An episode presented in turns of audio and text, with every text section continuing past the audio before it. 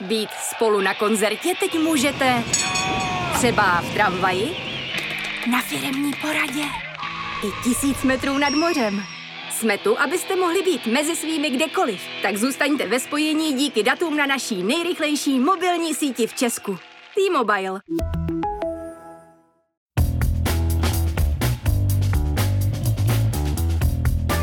Právě jste si zapnuli stopáž, páteční podcast z pravodajského serveru Seznam zprávy. Mé jméno je Jan Kordovský a tenhle týden mě nejvíc pobavilo, že Quibi, nejsměšnější startup tohoto roku, má 10 nominací na televizní ceny Emmy. Sice v segmentu krátkého audiovizuálního žánru, který vzniknul víceméně díky němu, ale na to už se nikdo neptá. Kromě toho jsem se bavil s předním českým klimatologem Radimem Tolašem o tom, jak se česká společnost vyrovnává se změnami klimatu a proč nám tohle léto přijde divné.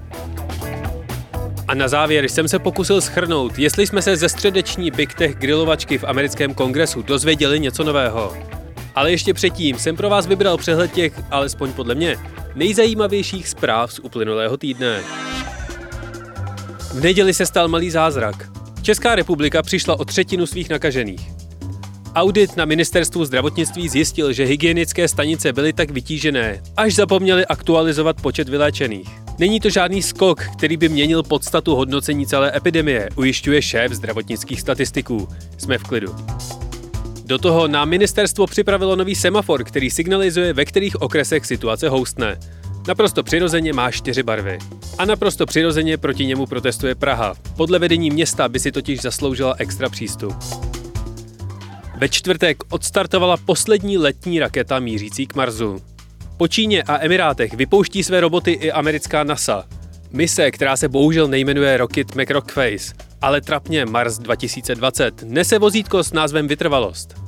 Společně s roverem letí ještě marťanský meteorit, který byl v roce 1999 objeven v Ománu. Ten bude využit ke kalibraci analytických přístrojů. A s raketou se sveze i experimentální helikoptéra, která se musí primárně vyrovnat s atmosférou, která má pouhou setinu zemské hustoty. Horniny, které robot Vytrvalost na Marsu sebere, následně vyzvedne a zpět na Zem dopraví obří satelit, který aktuálně vyvíjí francouzská odnož evropského Airbusu.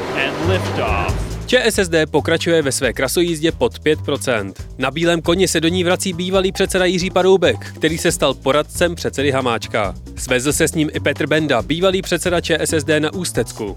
Jen taková drobnost. Benda v roce 2016 kandidoval na společné kandidáce s extremistickou dělnickou stranou sociální spravedlnosti. Do Ústí ho tehdy přijel podpořit třeba Tomáš Vandas nebo Marián Kotleba. Pravda, v ten den na sobě neměl uniformu Hlinkovy gardy, takže asi OK. Předseda Hamáček na tyhle drobnosti nejspíš nemá čas. Snaží se vymyslet, jak na podzim odvolit v McDriveu.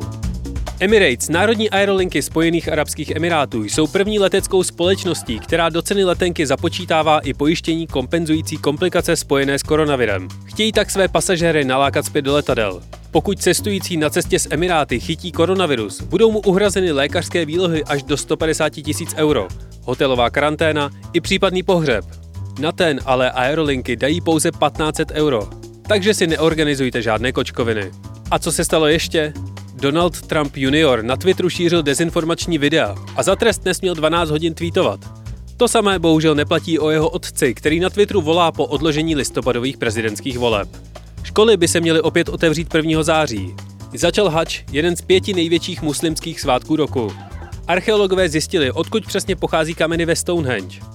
Turecko schválilo zákon omezující sociální sítě a svobodu slova na internetu. Irán v Hormuzském průlivu rozstřílel maketu americké letadlové lodi a bývalý fotografický gigant Kodak bude vyrábět chemikálie do vakcín proti koronaviru. Teď už se ale pojďme pustit do rozhovoru s vědcem Radibem Tolašem.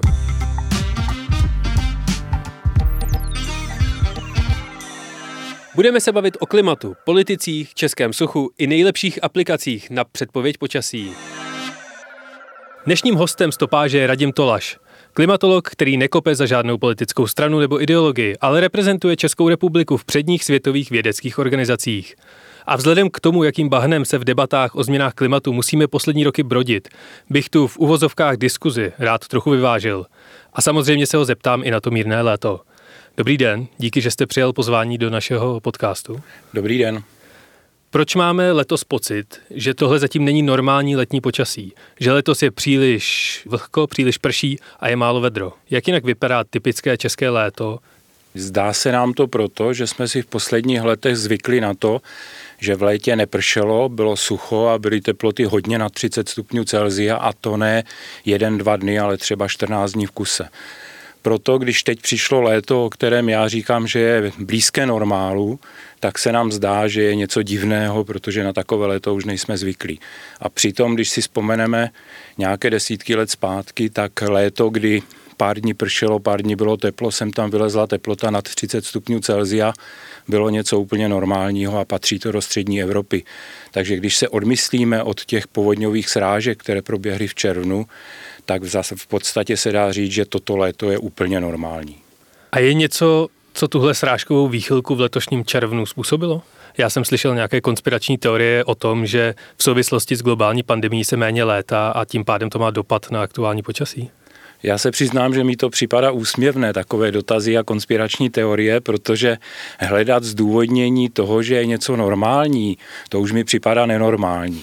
A když se nad tím zamyslíme, tak to, že se zpomalila ekonomika na chvíli, to, že jsme přestali létat, ve svém důsledku znamená, že je čistší atmosféra a pokud je čistší atmosféra, tak je tam méně kondenzačních jader a očekával bych, že teda srážek bude méně. To znamená, kdyby to fungovalo, tak jak jste naznačil v té konspirační teorii, tak by to muselo být naopak, ale ono to nefunguje, protože těch kondenzačních jader přirozeně v atmosféře je dostatek a to, jestli ekonomika funguje nebo nefunguje, zrovna na srážky nemá žádný vliv.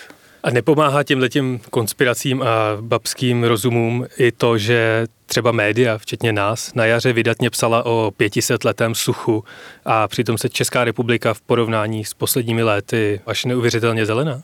E, nevím, jestli to tomu pomáhá, ale upřímně řečeno to, že bylo sucho hodnoceno jako 500 leté, máte úplně stejné, jako když přijdou povodně a hydrologové hodnotí jako stoleté povodně. A v okamžiku, kdy ta povodeň přejde, máme krásný slunečný den, jako třeba teď dneska, podíváme se ven a půjdeme do míst zasažených povodní a řekneme jim povodně, kde je máte? Když je krásně slunečný den. Tak úplně stejně je to, když dneska někdo říká, kde máte to 500 leté sucho. Sucho skončilo, bylo hodnoceno jako 500 leté a teď můžeme jenom doufat, že se nevrátí v té intenzitě, v jaké jsme ji zaznamenali v posledních šesti letech. A dovolíte si nějak předpokládat, že se vrátí, že tato standardní léto které máme letos, eh, je opravdu výjimkou? Dovolím si to předpokládat, protože nám klimatické scénáře říkají, že se bude nadále mírně oteplovat a srážky budou rozkolísanější. Takže se dá očekávat, že když ne pět suchých let, tak nás v dohledné době čekají třeba další tři suché roky, to se klidně může stát. A když se ještě vrátím k té koronavirové pandemii, jde už teď posoudit, zda mělo globální utlumení ekonomiky a dopravy na klima nějaký vliv? Posoudit to lze, protože z hlediska klimatologického ten ekonomický výkyv, ten ekonomický propad, který ve svém důsledku bude znamenat podle aktuální odhadu asi 5 eh, snížení skleníkových plynů v atmosféře, tak je tak krátkodobý a tak malý, že na klima jako takový to nebude mít žádný vliv. Když jsem se díval na statistiky minulého dílu, řekl jsem si, že už vám s tím českým podsvětím musíme dát na chvíli pokoj. Ale puste si ho, je to fajn pořad. Tady je upoutávka na ještě jeden podcast z dílny Seznam zpráv. A hned po ní jsme zpět. Dobrý den, já jsem Klíma, těším mě. Já jsem Adam. Seznam zprávy uvádí. Josef Klíma je český Mindhunter. Znal celý český podsvětí osobně a přežil to podcastovou sérii. Že už jsem nejstarší ještě aktivní novinář, který všechny ty velký zločince osobně pamatuje. No. České podsvětí. A já jsem asi nejmladší český youtuber, který se o tyhle zločince zajímá. S Josefem Klímou o zločinu divokých devadesátek. To je vlastně největší pistole na světě, jaká existuje, automatická. České podsvětí. Každé pondělí na Seznam zprávách, ve Spotify, Apple Podcast a dalších podcastových aplikacích.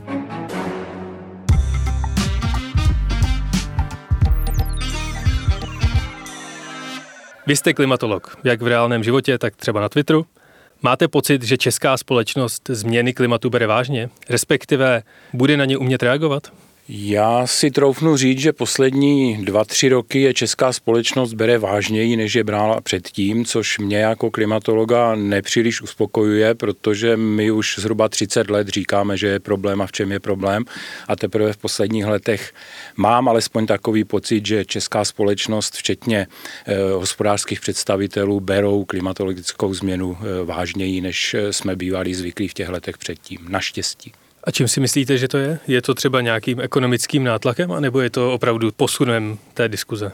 Určitě je to posunem té diskuze, určitě je to tím, že projevy a dopady změny klimatu jsou viditelnější a vidíme, jak kolem sebe eh, častěji a častěji, takže už se nedá říkat, nic se neděje. Můžeme spekulovat jenom nad tím, jak moc je za to zodpovědný člověk a jestli je to ta hlavní příčina a pokud ano, tak co s tím dělat. Ale to je ta správná změna té diskuze. Já už jsem před 15 lety říkal, klimatologové už svoje práci udělali, teď musí přijít ekonomové, politologové, hydrologové, lesáci a zemědělci a nějak na to reagovat. A to se teď začíná dít. A co je největší milná představa, kterou Češi o vývoji klimatu mají? Budu těžko hledat tu největší, protože v české diskuzi o změně klimatu je takových eh, nesmyslných vízí a myšlenek velké množství, ale asi eh, nejviditelnější je taková představa, že skleníkový efekt a skleníkový jev je nedokazatelná nebo nedokázaná hypotéza, což eh, mě docela rozesmívá, protože je to tvrdá fyzika známá už více než 100 let Dalším takovým velkým eh, omylem je to, že klima se vždycky měnilo, což je samozřejmě pravda, ale je třeba se zamýšlet nad příčinami. My přece dneska víme, že klima se miliony let zpátky měnilo, protože se měnily například astronomické podmínky, ve kterých Země existovala, nebo se měnily geografické podmínky na Zemi samotné a dneska se mění to, co změní eh, v tom klimatickém systému člověk. To je ten velký rozdíl. Takže ano, klima se měnilo vždy, ale příčiny byly jiné a to těžko chápat chápe nejenom česká veřejnost. No a když si představíme nějakou třeba modelovou situaci, že já sedím v hospodě s partou kamarádů, šest z nás má nějakou představu o tom, že pravděpodobně ty změny klimatu jsou z části zaviněné i člověkem. Existují nějaké argumenty, které já můžu použít vůči těm lidem, kteří tvrdí, že ne? Je to složité, ale v zásadě ta příčina, o které my dneska říkáme, že způsobuje antropogenní změnu klimatu, je dvojí. Za prvé člověk mění krajinu. Tam, kde kdysi byly lesy, pralesy, jsou dneska pole, louky v tom lepším případě, po případě e, nějaké aglomerace městské v tom horším případě. A za druhé měníme chemické složení atmosféry tím, že přidáváme do atmosféry skleníkové plyny, které tam přirozeně patří, ale člověk je tam vrací e, rychle rychlostí, kterou v klimatickém systému v té historii jsme nezaznamenali. Za posledních 200 let se například koncentrace oxidu uhličitého zvýšila o 50% Z velké části tím, jak člověk spaluje fosilní paliva, uhlí, ropu, plyn a z další části za to jsou zodpovědné takzvané zpětné vazby, ale to už je na jinou debatu. To znamená, tyto dvě věci přece každý kolem sebe musí vidět a nemůže je spochybňovat. A jediná možnost, jak to spochybnit, je spochybnit ten skleníkový efekt jako takový, ale tady by si ti odpůrci měli uvědomit, že za skleníkový efekt je zodpovědný za 33 stupňů Celzia vyšší teplotu, než by byla na Zemi globálně, pokud by skleníkový efekt nefungoval. A když si uvědomíte, že by tady bylo o 30 stupňů Celzia chladněji v průměru, tak by se tady samozřejmě nedalo žít. To znamená, skleníkový efekt funguje a člověk ho zesiluje, to je realita a nedá se to spochybnit. Poslouchají čeští politici argumenty odborníků? Nebo jim navždy Václav Klaus svou modrou, nikoli zelenou planetou zkazil pověst? Asi odpovím podobně, jako když jste se ptal na tu veřejnost. Poslední dva, tři roky mám pocit, že i politici poslouchají ty odborné výstupy více, než eh, tomu bylo v těch letech předtím, ale to, čemu já říkám Klausovo dědictví, a vy jste to označil nebo naznačil v té otázce, to je něco, to tady s náma bude ještě hodně dlouho. Profesoru Klausovi se podařilo přesvědčit velkou část veřejnosti o tom, že klimatická změna je zelený výmysl, který dali na stůl zelení, aby mohli čerpat granty, dotace a podobné věci, což je eh, nesmysl a všem prezident Klaus a profesor profesor Klaus byli v takové pozici, že, jim, že mu velká většina veřejnosti věřila a dodnes to rezonuje v těch debatách, což chápu, protože veřejnost není odborníky na změny klimatu, takže proč, proč ne, ale na druhou stranu, když se zamyslíte nad výstupy některých politiků ODS do dneška, tak jsou to v podstatě stejná slova, které, která používal profesor Klaus před 10-15 lety a nikam se neposunuli, takže by se měli asi nad sebou zamyslet a někam se posunout, stejně jako se posunula celá veřejnost. No ODS v tom svém programu, který zveřejnila letos na jaře, pokud se nepletu, tak dokonce tam má kolonku zelená změna a že musíme bojovat se změnou klimatu. To je velká změna. Já jsem byl dokonce pozván na jednání některými politiky ODS a konzultovali to se mnou, takže si myslím, že nakročili správným směrem. Je něco, co v České republice děláme stran ochrany životního prostředí a klimatu opravdu dobře?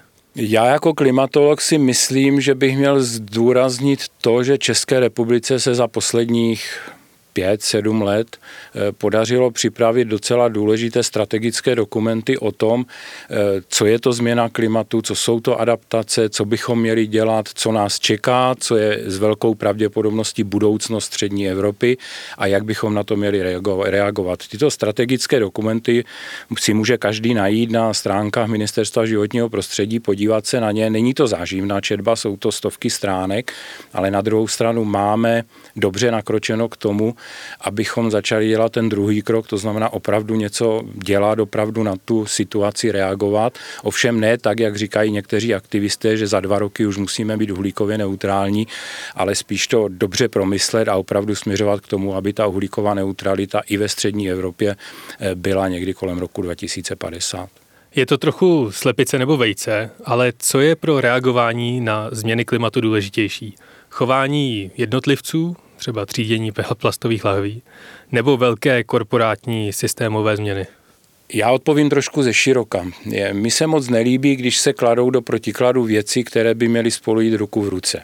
Například se říká, nemusíme snižovat emise, stačí, když se budeme adaptovat. Nebo se říká, nemusíme stavět přehrady, stačí, když se budeme dobře starat o krajinu. A stejný protiklad jste ve své otázce dal vy, musí něco dělat velké korporace, nemusí nic dělat člověk nebo naopak, jednotlivec nebo naopak. Ale to tak není. Tady jako je třeba si uvědomit, že tyto věci jdou ruku v ruce a pokud jednotlivci nezmění svůj přístup, tak ty velké korporace, politici a další nebudou mít důvod cokoliv měnit. To znamená, musí se změnit člověk, musí se změnit ten veřejný prostor a to PR, jak se dneska říká, té změny klimatu, k čemuž jsme začali dobře směřovat, ale ty velké korporace samozřejmě musí se podřídit tomu, čemu se blíží celý svět, to znamená ta uhlíková neutralita nás čeká, neuděláme s tím nic. Když se zamyslíte nad tím, jak se o téhle věci diskutovalo u nás ještě před rokem, před dvěma a jak se o tom diskutuje dnes, když se říká, že se zastaví těžba černého uhlí, když se říká, že opravdu do roku 2030 snížíme o 50% a další věci, tak si myslím, že Česká republika udělala i v tomto docela zajímavý krok správným směrem. Je pravdivý častý argument v hospodských debatách, že Čína toho stejně vypouští tolik, že nemá absolutně smysl cokoliv dělat? Mí tady na tomhle vadí trošku, že se vždycky zmiňuje hlavně ta Čína a zapomíná se na ostatní svět. Uvědomme si, že stejně jako Čína, neli hůř se k životnímu prostředí chová Brazílie, Argentina a další země, které se v poslední době řekněme, i rodně rozvíjejí a zvyšují své emise, ale pořád se zapomíná na velký problém budoucích desetiletí v téhle věci a to je Afrika. V Africe žije téměř tolik lidí, co v Číně, mají podstatně nižší průměrný věk, to znamená, tam mají našlápnuto na to, že ta jejich spotřeba bude enormně růst a z dnešního pohledu je, eh, je Afrika nezajímavá z globálních emisí skleníkových plynů, protože je tam neuvěřitelná chudoba, ale to už tam za deset let, aspoň doufám, nebude a ta Afrika bude velký problém pro klima. Takže nezmiňujme jenom Čínu, ale zamýšlejme se nad celým světem.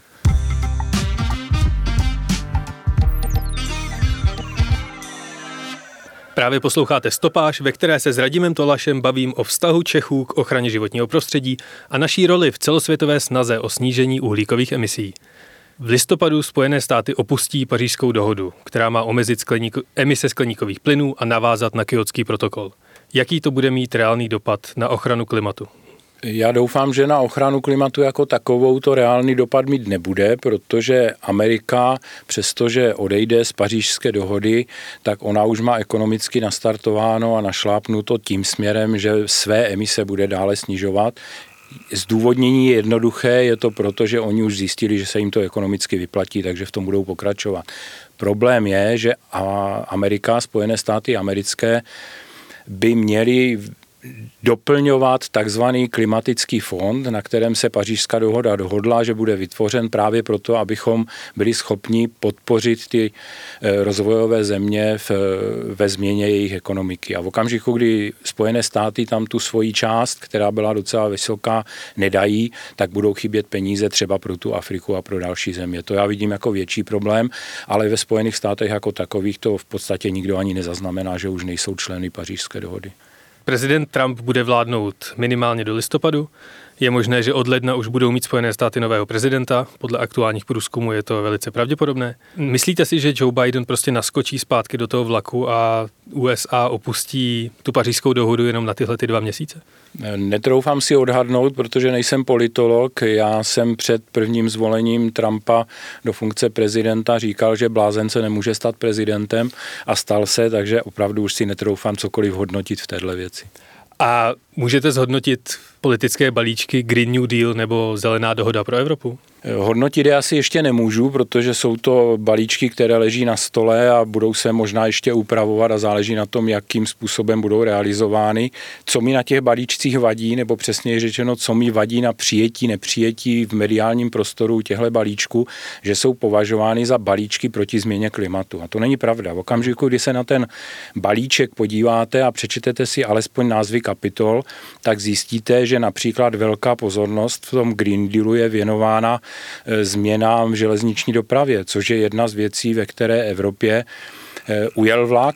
TŽV je sice rychlovlák, ale když se podíváte, jak se dneska jezdí v Jižní Koreji, v Japonsku nebo i v té již zmiňované Číně, tak Evropa má co dohánět. A to je něco, čeho se týká Green Deal. Green Deal se týká třeba biodiverzity, nejenom změny klimatu. Takže mi hodně vadí, že se říká změna klimatu, to se vůbec nemusíme věnovat a Green Deal je blbost, což není pravda, protože ten Green Deal je de facto kuchařka, jak postupovat k uhlíkové neutralitě, ano, ale nese sebou obrovské množství sice opatření, která se dají nazvat jako zelená opatření, a to je jako hadr na holi pro některé věci, pro některé další politiky, ale je to něco, co nám nezbývá, než realizovat, protože pokud to neuděláme, tak se ten svět z hlediska změny klimatu neposune nikam. A není tohleto skvělá příležitost pro nějaký ekonomický rozvoj? Teď transformace celé ekonomiky z fosilních na nefosilní paliva bude vyžadovat spoustu nových zaměstnání a spoustu investic do, do spousty věcí. Je to příležitost. Já se vrátím k tomu, co jsem říkal. Už před těmi 15 lety teď je řada na tom, aby ekonomové ukázali, že je třeba něco udělat a spočítali, jestli to je nebo není možné. Došlo k obrovské změně v těch posledních letech právě v přístupu těch sociologů, ekonomů a dalších ke změně klimatu už neodmítají změnu klimatu tak, jak to dělal profesor Klaus, ale snaží se propočítávat, jestli je to vůbec možné. Zrovna dneska jsem narazil na článek, kde, na kterém se podíleli i vědci z Masarykovy univerzity v Brně, kde se vypočítává, jaké jsou limity obnovitelných zdrojů energie na cestě k transformaci energetiky k uhlíkové neutralitě. To je skvělý článek, já jsem ho teda ještě ne, neprostudoval vysvětloval podrobně, ale to je přesně to, co potřebujeme. Ne, aby ekonomové říkali, nic se neděje, ale aby ekonomové říkali, ano, je třeba přijímat nějaká opatření, vy říkáte jaká, a my vám tady spočítáme, jestli to je ekonomicky, sociologicky, politicky a dále možné vůbec udělat. A pokud ne, tak se to musí například časově rozvrstit tak, aby to bylo přijatelné. Vy od dubna 2014 působíte jako národní kontakt, ten člověk, kterému se volá, když by Česká republika měla něco vědět, pro The Intergovernmental Panel on Climate Change. O co se tahle organizace snaží?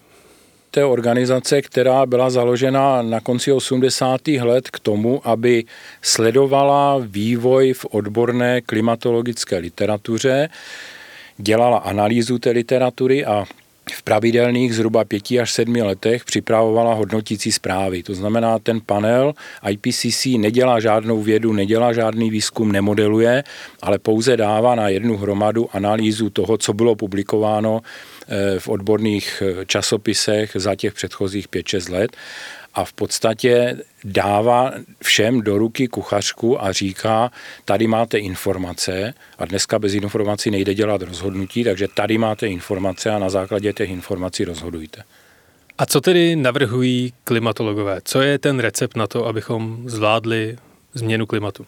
Několikrát to zaznělo, nám nezbývá, než směřovat k takzvané uhlíkové neutralitě, což znamená ne, že nebudeme produkovat žádné emise skleníkových plynů, to je nemožné technologicky dneska, možná za 20-30 let bude jiná situace, ale v podstatě ty zbytkové emise, které budeme dále produkovat, protože musíme něco vyrábět, protože musíme něco pěstovat, tak bychom měli buď e, sbírat přímo na zdroji, tak jako jsme kdysi odsířili a odprášili výrobu, tak ji teď budeme muset oduhlíkovat, nebo se budeme muset lépe starat o krajinu, zvýšit plochu lesu a podobně, která vlastně funguje jako přirozený pohlcovač z eh, oxidu uhličitého a tím vlastně dosáhneme té uhlíkové neutrality. Jsou na to eh, postupy jasné, zřejmé a jde jenom o to je spočítat tak, aby byly ekonomicky a politologicky a sociálně přijatelné. A co jsou podle vás třeba tři nějaké vaše babské rady o tom, co by měli jednotlivci dělat svými aktivitami nebo neaktivitami k přispění k lepšímu klimatu? To bychom tady asi byli dlouho, ale pokud bych to seřadil do těch nejdůležitějších, tak já za nejdůležitější pro jednotlivce považuji to, aby se snažil volit politiky takové, kteří k tomu budou mít dobrý přístup a budou v té věci něco dělat a budou k té věci konat. To je první věc, kterou může udělat každý z nás, kdo je volič. Další věc je, každý z nás by se měl zamyslet nad svou spotřebou, jestli nespotřebovává některých věcí příliš mnoho a jestli je to opravdu nutné. Když se zamyslíte nad tím, jak jsme byli schopni letos na jaře z důvodu covidu snížit své aktivity, co nás to stálo za úsilí, ale byli jsme toho schopni a že to přineslo jenom 5% snížení emisí skleníkových plynů, tak ten jednotlivec tam mnoho neudělá. Ale na druhou stranu je to správný signál právě pro ty společnosti, aby to udělali stejně. Tohle jsou dvě věci, které já považuji asi za nejdůležitější v té změně klimatu.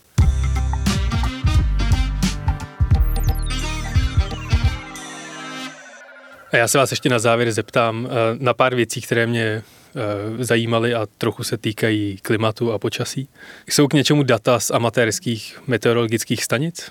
Určitě jsou vhodná a dobrá pro takzvanou operativní meteorologii, to znamená pro zjišťování, jaká je aktuálně situace, protože my jako Český hydrometeorologický ústav máme sice docela rozsáhlou síť měření, ale přece jenom každý bod navíc se pozná a můžeme zaznamenat některé jevy, které by nám mohly eh, v té standardní síti utéct. Takže ano, po této stránce je to určitě důležité a my konkrétně jako ČHMu s amatérskými meteorology docela intenzivně spolupracujeme, takže si myslím, že tady ta vzájemná spolupráce je dobrá. Z hlediska využití pro klima, tam je to složitější, protože eh, ty amatérské stanice z pravidla mají krátkou řadu na to, abychom je klimatologicky využili a nemají, eh, řekněme, homogenitu. To znamená, oni jsou, eh, často mění své přístroje, často mění své polohy a podobně, takže tam jsou určité problémy v metodice a špatně se to srovnává. To znamená, pro tu klimatologickou analýzu je budeme používat těžko, ale pro tu meteorologii a předpověď počasí už je používáme dnes. Já osobně mám ve svém telefonu asi 13 spravodajských aplikací, takže mi neustále chodí notifikace o tom, co se děje ve světě, ale můj druhý nejoblíbenější segment aplikací jsou aplikace na předpověď počasí. Jakou aplikaci, jestli nějakou, používáte vy? Odpovím ze široka. Všichni používáme nějakou aplikaci, měli bychom si uvědomit, že ta aplikace nám vlastně ukazuje, co vypočítal meteorologický model, který funguje v ploše. To znamená, pokud my si v nějaké aplikaci dáme teď tenhle bod Praha 5 nebo Horní dolní e, u Litovle a teď se podíváme, jaké počasí nám předpovídá ta aplikace, tak si musíme být vědomi toho, že plus minus desítky kilometrů se to může změnit. To znamená, určitě je lepší tu aplikaci doprovodnit nějakým plošným pohledem a podívat se, jak se vyvíjí oblačnost. Já osobně používám, když jsem doma, to znamená v České republice, zcela standardně aplikaci ČHMU nebo ČHMU+, To je asi žád, to asi není žádné překvapení, že to tak je. Ostatní aplikace moc nepoužívám, protože já nejsem ten, kdo by se babral v tom, že srovnává různé aplikace. Já se radši podívám na jednu aplikaci, k tomu se podívám na nebe a dám si to dohromady. Nemám eh, ve zvyku srovnávat různé aplikace. Na druhou stranu, když jsem v zahraničí, kde samozřejmě česká aplikace nedosahuje, tak eh, doporučuji všem se zamyslet nebo podívat se na, na to, jestli existuje aplikace místní meteorologické služby národní a pokud ne, tak používám NORY, kteří mají eh, globální dosah, protože oni vlastně jedou na evropském modelu pro střednědobou předpověď. Eh, Norové jsou v České republice vysmívání, já bych je pro Českou republiku nikdy nepoužil, protože vím, že jsou méně přesné, mají menší, menší podrobnost, ale na druhou stranu v zahraničí je ideální, že nemusíte přemýšlet, jako jakou aplikaci vzít a ti norové vám přece jenom nějakou informaci dají. To mě to právě naopak hrozně baví a fascinuje sledovat rozdíl mezi norama, ČHMU nebo třeba Windy, který ten model aktuálně zafunguje úplně nejlíp. A ještě úplně na závěr se vás zeptám, kde vás posluchači můžou sledovat nebo kde můžou číst nějakou vaší práci.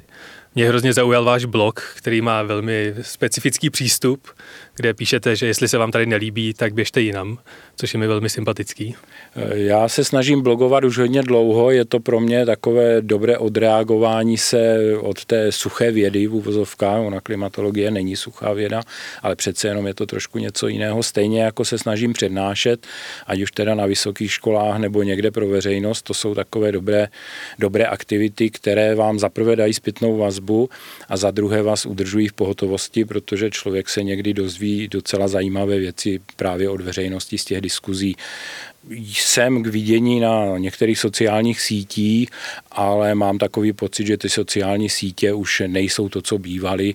Tam e, převládají anonymové, po případě lidé, kteří si vymyslí jméno a příjmení, aby to nevypadalo, že jsou anonymové, pak mají pocit, že můžou nadávat a to já moc, moc rád nemám, takže tam už moc k vidění nejsem, ale snažím se na tom Twitteru přece jenom sem tam něco nazdílet. Ale jinak blog samozřejmě asi nejdůležitější. A pokud vás eh, blog nebo Twitter pana Radima Tolaše zajímají, tak já je vložím do poznámek u této epizody nebo do článku, který k epizodě vyjde.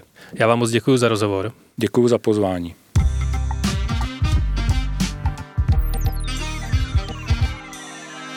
Ve středu proběhlo v americkém kongresu slyšení, které si podle mě zaslouží daleko víc pozornosti, než se mu v Čechách dostává.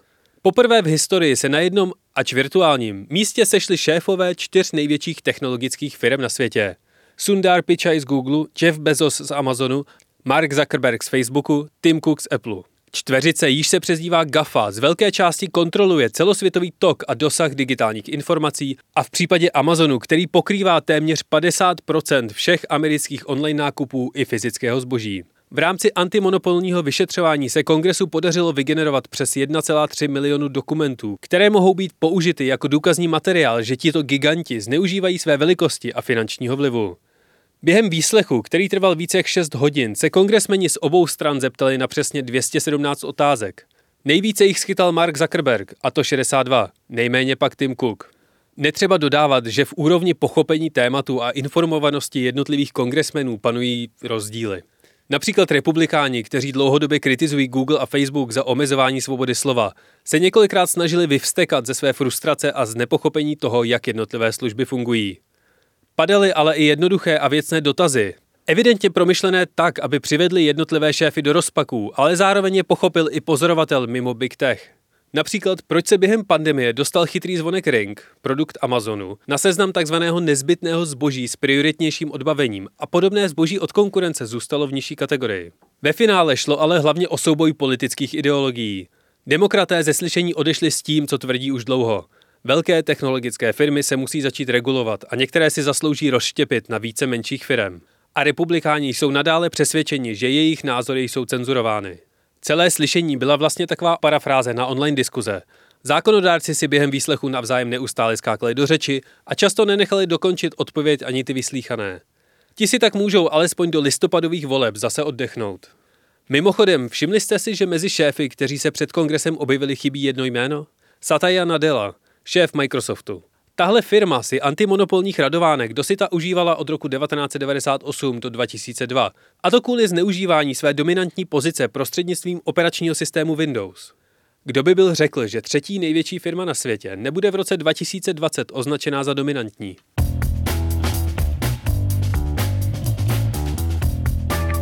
A to je pro tento týden opět vše. Moc děkuji všem za ohlasy, které mi posíláte na Twitteru a nebo je zachytím někde jinde v časoprostoru. A taky díky všem za hvězdičky a recenze v aplikaci Apple Podcasts. Pomáhají dalším lidem tuhle velkolepou show objevit. Jestli se s námi chcete spojit, pochválit nás nebo nám vysvětlit, že za globální oteplování přece může Bill Gates, napište na e-mailovou adresu audio.firma.seznam.cz Loučí se s vámi Jan Kordovský, díky za poctivé doposlouchání až do konce a mějte se hezky.